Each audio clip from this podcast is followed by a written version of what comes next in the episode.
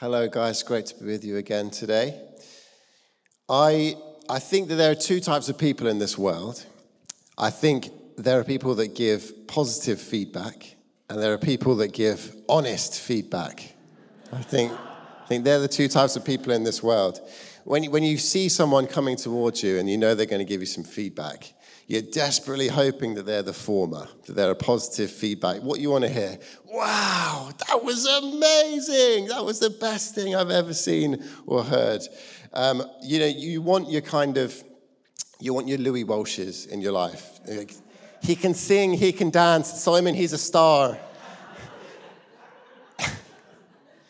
But when all is said and done, you actually don't really want your positive feedback. What you really need in your life is your honest feedback kind of people, probably a healthy balance. But what you really want is your honest feedback kind of people. I got some great honest feedback from a nine a.m. gathering recently. Someone came up to me and said, Luke, that sermon, they had a smile on their face. So I was like, this is probably going to be good, good news. That sermon, look, it was so, it was so audible. I was like, wow, it wasn't what I was going for, but thanks for your honest opinion, honest feedback. Or my friend Henry, who I went to university with, he'd give me honest feedback, usually on the way to a night out, usually in the taxi or in the queue. He'd be like, mate, have you had a shower? You stink. Like, thank you, Henry. Honest feedback's important. I always tell you about one other piece of honest feedback I once got from my teacher. In year thirteen, I got to that stage, I don't know if you ever got there, where I felt too cool for school. I wouldn't recommend it. It's not a good place to be. But I'd, I'd had a pretty bad year twelve. I'd failed my A S levels, or a couple of them. I'd got bad results. There's a bit of a low ebb in my schooling time. And at this, the first term in October, I sat down in front of my psychology teacher, Missus Kerr. Shout out if you're listening, Missus Kerr. And she, she looked at me and she said, Luke, you sit in my lessons with your arms folded. And your body language is terrible, your eyes are down, you never smile, you never offer anything into the class, and you've got so much to offer. Like, you've got so much potential. I can see there's a bright spark in you, but you're not, you're not letting anyone see it. You need to open yourself up, and you need to bring yourself to your lessons, bring yourself to your classes, and you'll see the difference. And that was amazing feedback. It, it stung at the time, and I remember thinking, who do you think you are, Missus Kerr? Um, but she was so right, and it really lifted me in the way that I saw education and applied myself. And I managed to pull it back, and I got to university, and it was all fine in the end. But what she did brilliantly was she held the tension of, of caring deeply for me and speaking directly to me. It was the, that is the golden nugget of feedback. And someone else who gives incredibly honest feedback to us is Jesus, right? Jesus. And we're starting a new sermon series today on the book of Revelation. Dun, dun, dun. Uh, and we're going to hone in on Jesus' feedback to the seven churches in the province of Asia. He writes seven letters to seven churches in Revelation two and three, and he lets his followers know exactly how they're doing. He gives them some very direct and honest feedback. Because feedback is significant, right? It, is, it was it's significant that my sermons are audible. It's significant that I don't smell when I go out in the public. And it's significant that I had confidence in myself to apply myself in my education.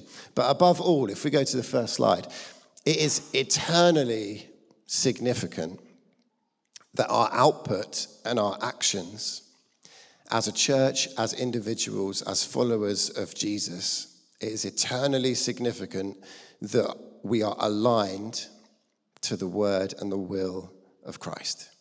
It is eternally significant because he is the author and perfecter of our faith, and he is above all things. So as Rachel said, my name's Luke. If we've not met, I'm a curate here, so I'm training to be a vicar. I'm here to church plant with my wife Hannah and our son Isaac, and please do be praying for us as we continue to figure out what that might look like. But for now, we're going into Revelation. We're going there, guys, so strap in. I don't know what goes through your mind when you hear someone talk about Revelation. What is the image that comes into your head? How does it make you feel? Are you a bit nervous? I don't know. Have you studied it before? Have you read it? So if you're, if Revelation fills you with dread, then fear not. Okay, don't panic. It's not as scary as it might sound. And what I want to do this morning is sketch out a little bit of what the book of Revelation is, what it's there for, and why we should listen to it, and then zoom in briefly at the end on the first letter. John Marsh this morning told me a joke. He said, Revelation's all about eschatology, and if you don't know what that means, it's the end of the world. He told me to share that, so thank you, John Marsh. So firstly, I want to look at the simple thing, okay? What, what is the book of Revelation? What is it? And the first thing that the book of Revelation is, is a letter. It is a letter or an epistle, a little bit like we see Paul write throughout the New Testament. So it's a piece of writing that's written to a specific people at a specific time by a specific person, okay? It's a letter. So it's written by Jesus via John, the disciple, on the island of Patmos. We, we read that in Revelation chapter one. And it was written to the seven churches in the province of Asia. And it was written in around about ninety-six A D, okay? So we've got Jesus comes, lives, dies, rises again, ascends. Then the, the Pentecost happens. We have celebrated that last week. The Holy Spirit comes. The apostles go out, plant churches all over the known world. They plant a lot of these seven churches that we're going to hear about. Christians popping up all over the place. Revival is happening. And then there's about thirty years between that and this letter being written. And in those thirty years, there's a guy called Nero who's very angry, doesn't like the Christians, starts killing them, doing horrible things, feeding them to the lions.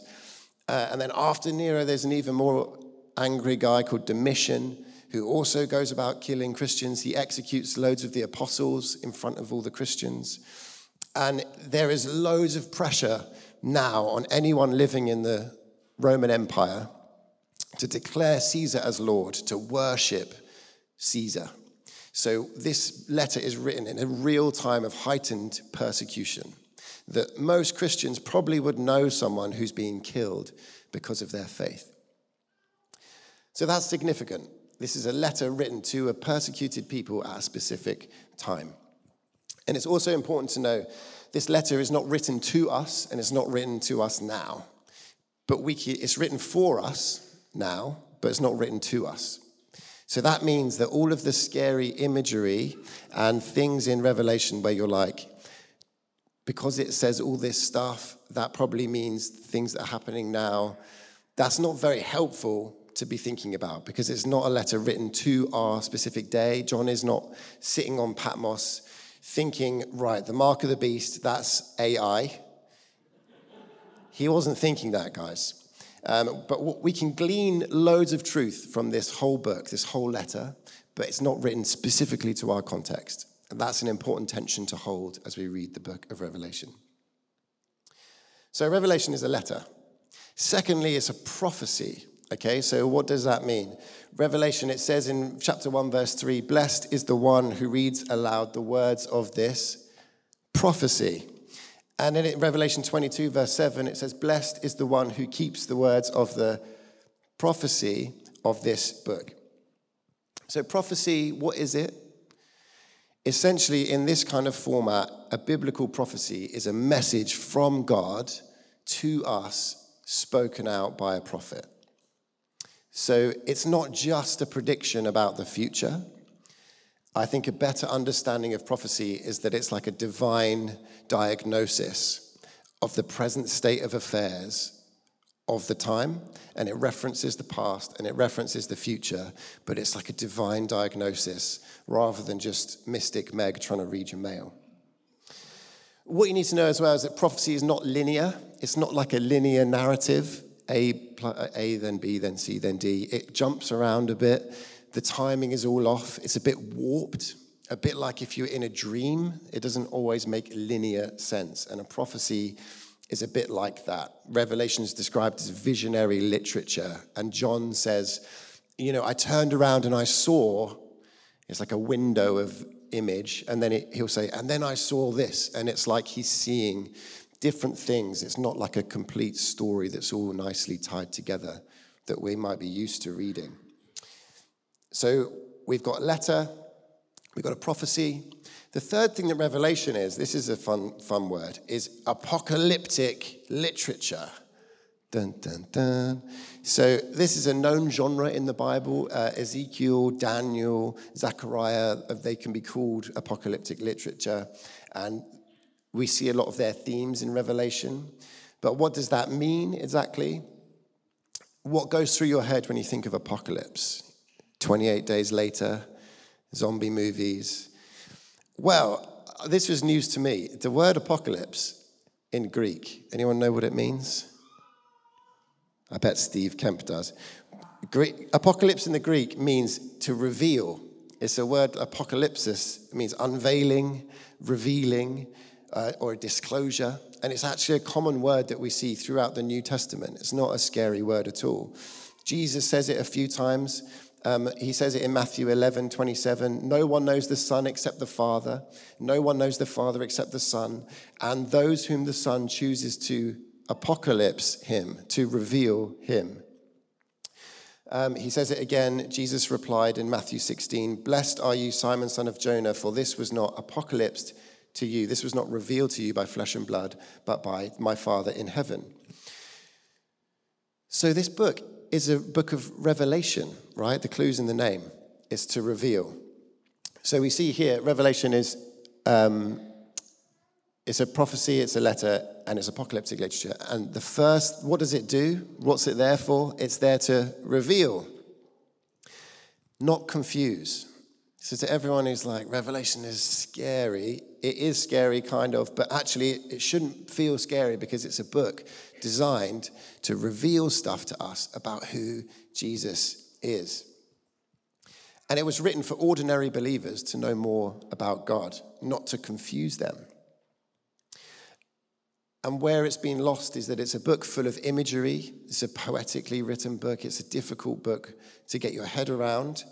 But when we keep this in our, the forefront of our mind, it's there to reveal stuff to us. It can encourage us and help us to understand a bit of the book. Because ultimately, it's there to reveal stuff that is hidden. It unveils stuff that's veiled.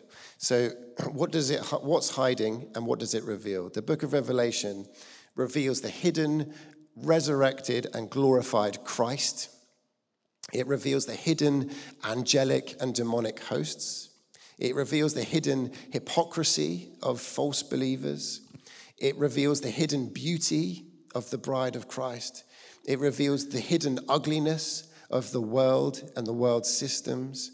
And it reveals the hidden plan for the renewal of all things. That's a pretty good list, isn't it? It's a pretty good list. So the book of Revelation is there to reveal to us. It's also there to bless us. Did you know that? It says, I've already read it, Revelation one, verse three, blessed is the one who reads aloud the words of this prophecy, and blessed are those who hear it and take to heart what is written in it, because the time is near. So if you want to be blessed, go home and read the book of Revelation. I urge you to read it this week, as we read it every week for the next seven weeks. And I'd urge you to read it in one go. Definitely really good to read it in one go. When you bite-size it up, it can get it can get weird. But in the whole context of the, of the letter, it's so beautiful to read. And I believe this is true, that it will bless you. And again, it says in Revelation twenty-two, blessed is the one who keeps the words of this prophecy. Do not seal up the words of this prophecy because the time is near. I love the Message translation of that verse. It says, do not put this book away on the shelf. It's an important book. Don't put it away on the shelf because it's there to reveal and it's there to bless us. There's a great book called Blessed by Nancy Guthrie, which goes through the blessings in Revelation. There are seven blessings. I'd recommend reading that if you want to do further reading. And thirdly, it's a book there to encourage us. It's a book for our encouragement as well as to reveal and to bless. The encouragement in the book of Revelation is simple, right? It's written to the persecuted church.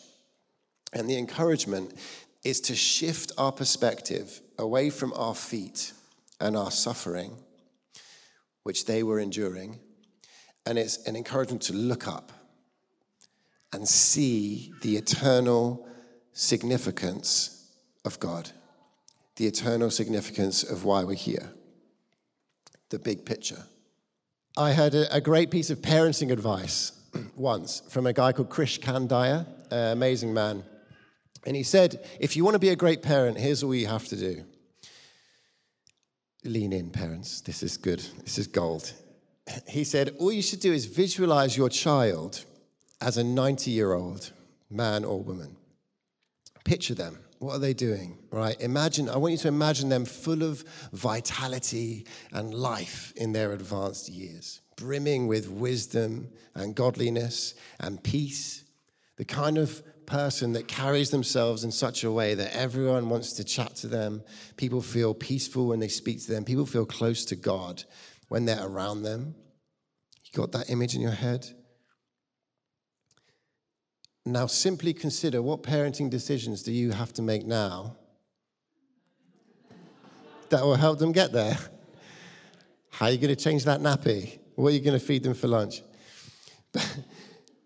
It's a simple thing, right? But it, it, it, as with most things, when we force ourselves to take a step back and consider the big picture, where are we trying to get to? What are we looking ahead towards? Then we start to realize that the decisions that we make now count. And when we look at the big picture that's painted for us in the letter of Revelation, it helps us to realize that our actions and our decisions that we make now, they count for eternity. That they are eternally significant. And when you think about what this letter's purpose is for the people that it was written to, the persecuted church, imagine that how comforting and encouraging that simple truth is to a church who wake up each day with the very real possibility that they could be killed for saying the name of Jesus. This letter is written to encourage. And it speaks a narrative that says your endurance means something. That your endurance is eternally significant. And the endurance of those who you've seen martyred, it's not been wasted. It is eternally significant. I heard a great summary of Revelation in one sentence that said, "Fear not tomorrow, tomorrow is one." Fear not tomorrow. Tomorrow is one. And if you're in the midst of, of it, struggling to endure, then let's look at this book and the eternal significance of what's ahead of us.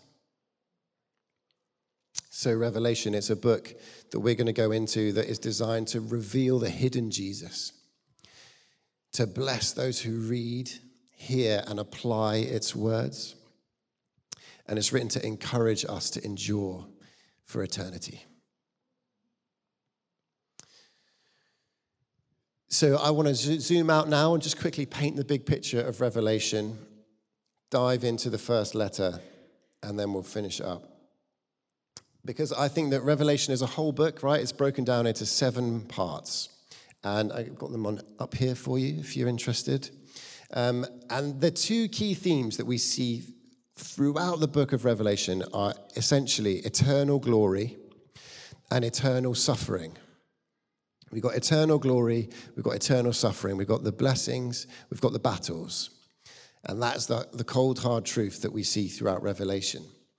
And you see here we've got the, we've got the prologue, and then we've got seven sections with seven things in them.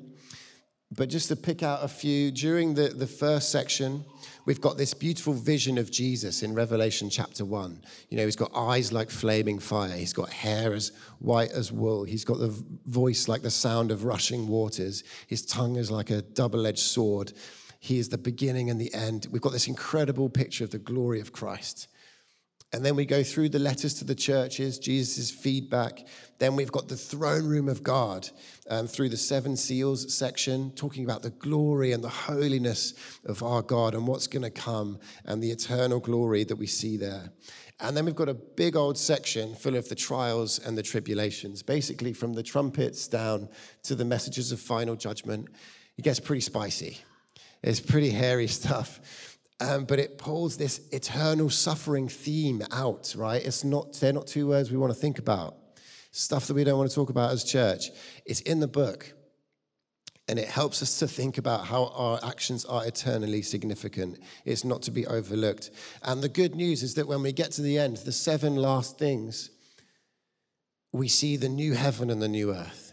We see the, fi- the two most beautiful chapters in the whole of the Bible. This final piece where God says, this is where we're going. And by the way, it's, this is sealed. It's done. Tomorrow is won. This is where we're going. So over the next seven weeks, as we zoom in on the seven churches, I want you to just keep in mind this bigger picture because it's really important. And I just want to read a section from Revelation twenty-one, um, just to just to get this into our minds. This is what we're this is what we're going for, guys. And it's beautiful. It says this, Revelation twenty-one, verse one. Then I saw a new heaven and a new earth, for the first heaven and the first earth had passed away, and there was no longer any sea. I saw the holy city, the new Jerusalem, coming down out of heaven from God, prepared as a bride beautifully dressed for her husband. And I heard a loud voice from the throne saying, "Look, God's dwelling place is now among the people, and he will dwell with them. They will be his people, and God himself will be with them and be their God. He will wipe away every tear from their eyes. There will be no more death or mourning or crying or pain, for the old order of things has passed away." He who was seated on the throne, he said, "I am making all things new." Then he said, "Write this down, for these words are trustworthy and true." He said to me, "It is done. I am the Alpha and the Omega, the beginning and the end. To the thirsty, I will give water without cost from the spring of the water of life. Those who are victorious will inherit all this, and I will be their God, and they will be my children. But the cowardly, the unbelieving, the vile, the murderers, the sexually immoral, those who practice magic arts, the idolaters, and all liars, they will be consigned to the fiery lake of burning sulfur. This is the second death." This is the word of the Lord.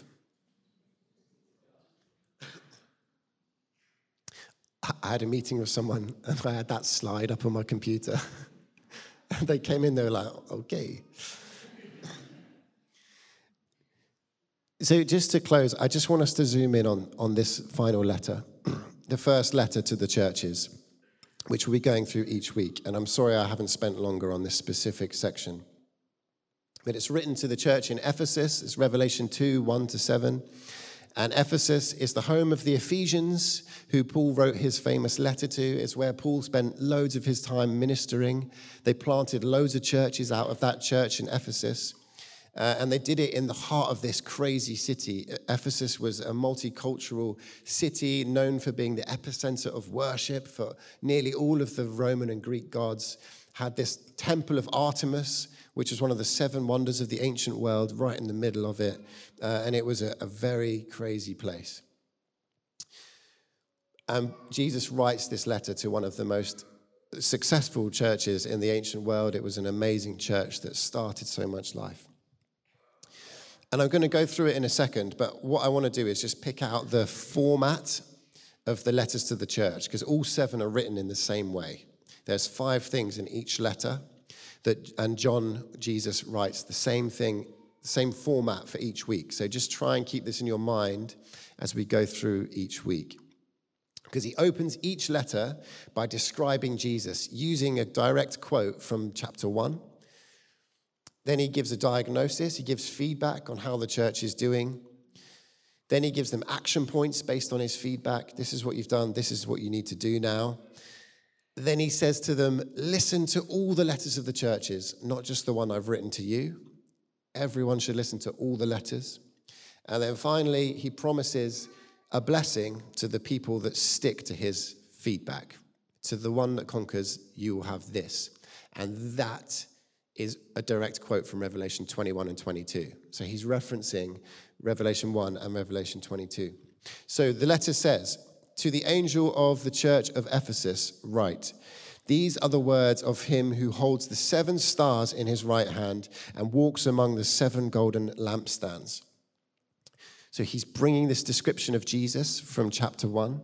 And the seven stars are the angels of the churches, and the seven lampstands are the churches themselves. And God here is saying that I'm above all things. I hold the stars in my hand, but I walk among the churches. I'm above all things, but I'm right here with you. I'm the sovereign Lord, and I'm Emmanuel, God with us. And he goes on, verse two, he says, I know your deeds, your hard work and your perseverance. I know that you cannot tolerate wicked people, that you have tested those who claim to be apostles but are not, and you have found them false. You have persevered, you've endured hardships for my name, and you have not grown weary. Well done, good and faithful servants. I feel like that's what he's getting at. Then he says, yet I hold this against you. You have forsaken the love you had at first. So this is the second part. This is the feedback, the diagnosis that Jesus gives. And he's giving the honest stuff, the good stuff, and the bad stuff. He loves their perseverance, but they have forsaken their first love. He goes on in verse five to say, consider how far you have fallen. Repent and do the things you did at first. If you repent, I will come to you, and rem- if you If you do not repent, I will come to you and remove your lampstand from its place. But you have this in your favor. You hate the practices of the Nicolaitans, which I also hate. The Nicolaitans is a group of false teachers. This is the third bit where he gives them action points. He says, this is what you've done well. This is what you've done badly. This is what you need to do. Repent. Consider the things that you used to do and do those. Love. You've forsaken your first love, so love. Well, he breaks it down. He makes it simple. He continues in verse seven, whoever has ears to hear, let them hear what the Spirit says to the churches. So this is the fourth thing where he says, and he says this in every letter, consider what the Spirit says, hear what the Spirit says to the churches. So he's, it's a warning. Listen to all of the advice I'm giving, not just this specific thing. And this is not just for Ephesus. Whoever has ears, who's got ears? We've all got ears. There we go. Most of us have ears. Uh, this is for you. And then he finishes the letter, but he says, to, though, to the one who is victorious, I will give the right to eat from the tree of life, which is in the paradise of God. And he closes with a foreshadowing of Revelation twenty-one and twenty-two. He closes with a quote from the end of the book where he says, this is what's coming. This is what happens when you stick to it. This is the eternal significance of what I am saying. He uses the tree of life in this particular section because it mirrors the tree of Artemis. Apparently the temple of Artemis, the symbol for that was a, a palm tree, and he's directly contrasting the tree of life to the tree of the time. And that's the letter, that's the first letter. I'd recommend you go and, and sit in it and dwell in it.